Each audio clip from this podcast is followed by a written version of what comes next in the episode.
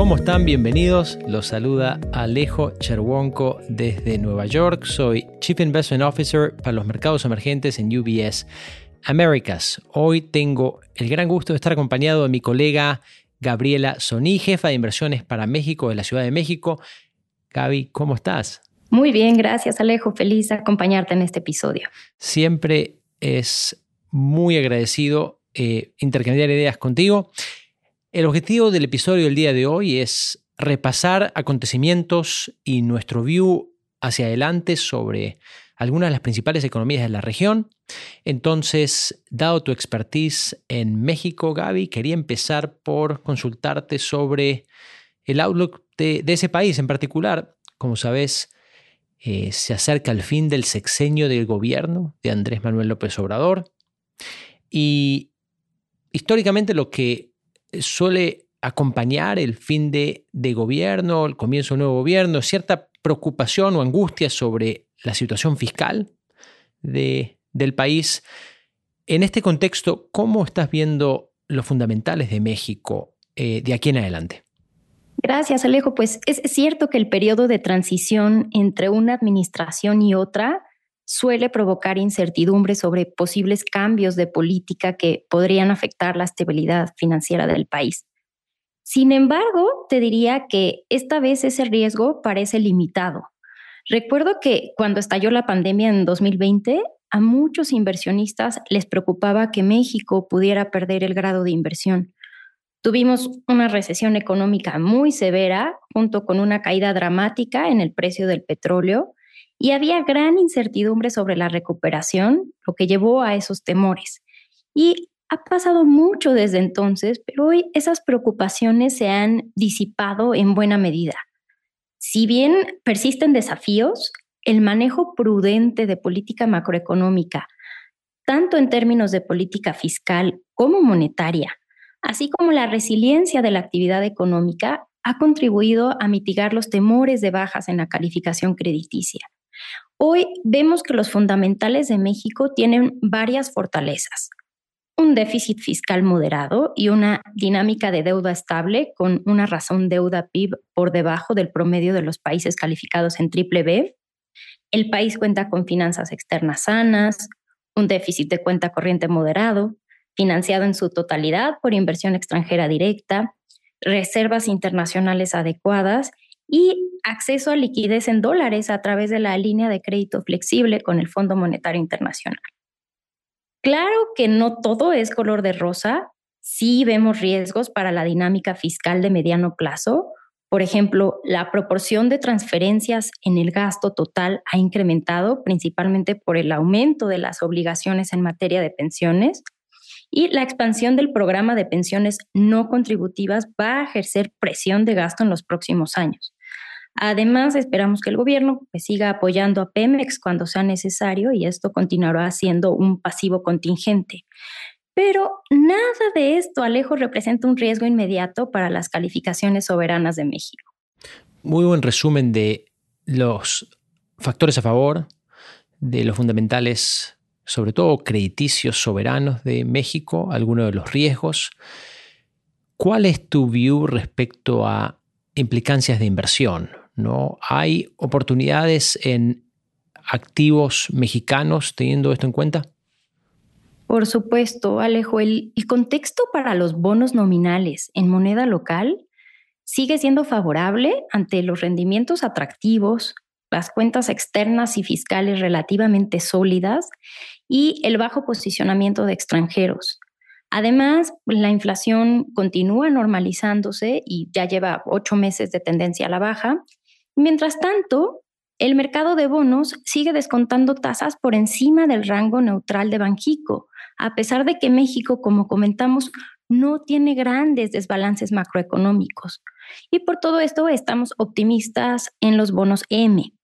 En cuanto al peso mexicano, creemos que pues, un entorno macroeconómico que sigue siendo positivo, junto con fundamentales sólidos y un carry atractivo, debían continuar apoyando al peso, por ello, aunque la evaluación del peso se ve elevada, esto podría continuar así en el corto plazo y nuestro pronóstico para el tipo de cambio es de 17.50 pesos por dólar para cierre de este año y 18 pesos por dólar para junio del 2024. Ahora, muchas veces nos preguntan qué pasará con el peso ahora que Banjico terminó su ciclo de alza de tasas. Aquí hay que destacar que Banjico considera necesario mantener la tasa de referencia en su nivel actual de 11.25% durante un periodo prolongado para así lograr la convergencia de la inflación a la meta de 3%. Y en este sentido, pensamos que Banjico no abandonará pronto su postura restrictiva. Y si bien ha terminado su ciclo de alzas, se espera que la tasa real siga aumentando en los próximos meses a medida que la inflación continúa moderándose. Y esto debía mantener el atractivo de carry para el peso mexicano. Y bueno, México no es el único país que está completando un ciclo de gobierno. Argentina tendrá un año importante desde el punto de vista electoral. Hemos tenido muchas noticias sobre las elecciones provinciales y ya están definidas las candidaturas presidenciales. Me gustaría saber, Alejo, cuál es tu análisis del panorama político electoral en Argentina. Cómo no, Gaby, como bien mencionas, el ciclo electoral es el foco casi exclusivo de, todo analista económico, político, financiero de la Argentina. Y en lo que va el año ya tuvimos alguno, algo de información sobre cómo evoluciona este ciclo electoral. De hecho, de las 24 provincias argentinas, 15 ya tuvieron algún lugar de algún tipo de, elecciones locales, ¿no? Y en conclusión, Gaby, con la información que uno tiene hasta ahora, diría, el peronismo se ve un poco más débil de lo esperado. el principal partido de la oposición, Juntos por el Cambio, tuvo unos resultados relativamente fuertes con victorias más notables de lo esperado en lugares como San Juan, San Luis, El Chaco y Neuquén. Y diría que finalmente el partido liberal de Javier Milei tuvo a nivel nacional una performance bastante, bastante pobre. Yo creo que todo esto hay que contextualizarlo, Gaby, teniendo en cuenta que la economía argentina está experimentando desafíos profundísimos, eh, está prácticamente en una recesión profundizada por el efecto de una sequía brutal eh, que tiene un impacto muy marcado en la habilidad del país de generar fuentes de ingreso en moneda extranjera. En línea con esto, la inflación se ha acelerado cómodamente por encima del 100% anual. Los desequilibrios fiscales del país siguen siendo muy marcados, ¿no? Y entonces lo que vemos es, creo, cierto apetito del electorado por algún tipo de cambio de tendencia, algún tipo de ajuste en la manera en la que la economía es, manejada y creo que vamos a ver más de esto en las elecciones primarias obligatorias del 13 de agosto, en las elecciones generales del 22 de octubre y en el posible balotaje de elecciones presidenciales el 19 de noviembre. En términos de implicancias de inversión, hay que reconocer que los bonos argentinos, si bien vienen subiendo de precio, hoy están tradeando aproximadamente en un promedio de 32 centavos de dólar, Estoy hablando de los bonos soberanos argentinos en dólares. Y este nivel de evaluaciones, creo, sigue reflejando una expectativa de bastante mala noticia, un escenario base en estos precios de una nueva reestructuración a las reestructuraciones ya llevadas a cabo en este tipo de instrumentos, que involucra una quita de capital bastante marcada. Entonces, creo que de aquí en adelante en este tipo de activos, existe cierta asimetría positiva, ¿no? Si es que se da un cambio de régimen político, que es nuestro escenario central, y si es que el precio de las materias primas a nivel global se mantiene fuerte e incluso sube en ciertas áreas como energía, agricultura o incluso litio, que son tres áreas eh, en las que la Argentina muestra bastante potencial. Muchas gracias, Alejo. Sin duda estaremos dando seguimiento a, las elecciones en Argentina. Ahora, pasando a Brasil, vemos que el país está transitando por un momento especial recientemente ya que la inflación ha disminuido rápidamente y el crecimiento del PIB ha resultado más fuerte de lo esperado. Además, S&P elevó la perspectiva de la calificación soberana de Brasil de estable a positiva. ¿Cuál es tu apreciación sobre la economía de Brasil? Tal como mencionaste, Gaby, lo que va del año ha entregado sorpresas positivas para Brasil en lo económico. Los oyentes del podcast recordarán que hace un par de semanas destacamos la fortaleza del el crecimiento económico de Brasil, sobre todo el sector primario, viene presentando números eh, muy fuertes, muy por encima de lo esperado. E interesantemente, tenemos unas dinámicas inflacionarias que se vienen normalizando de manera bastante marcada.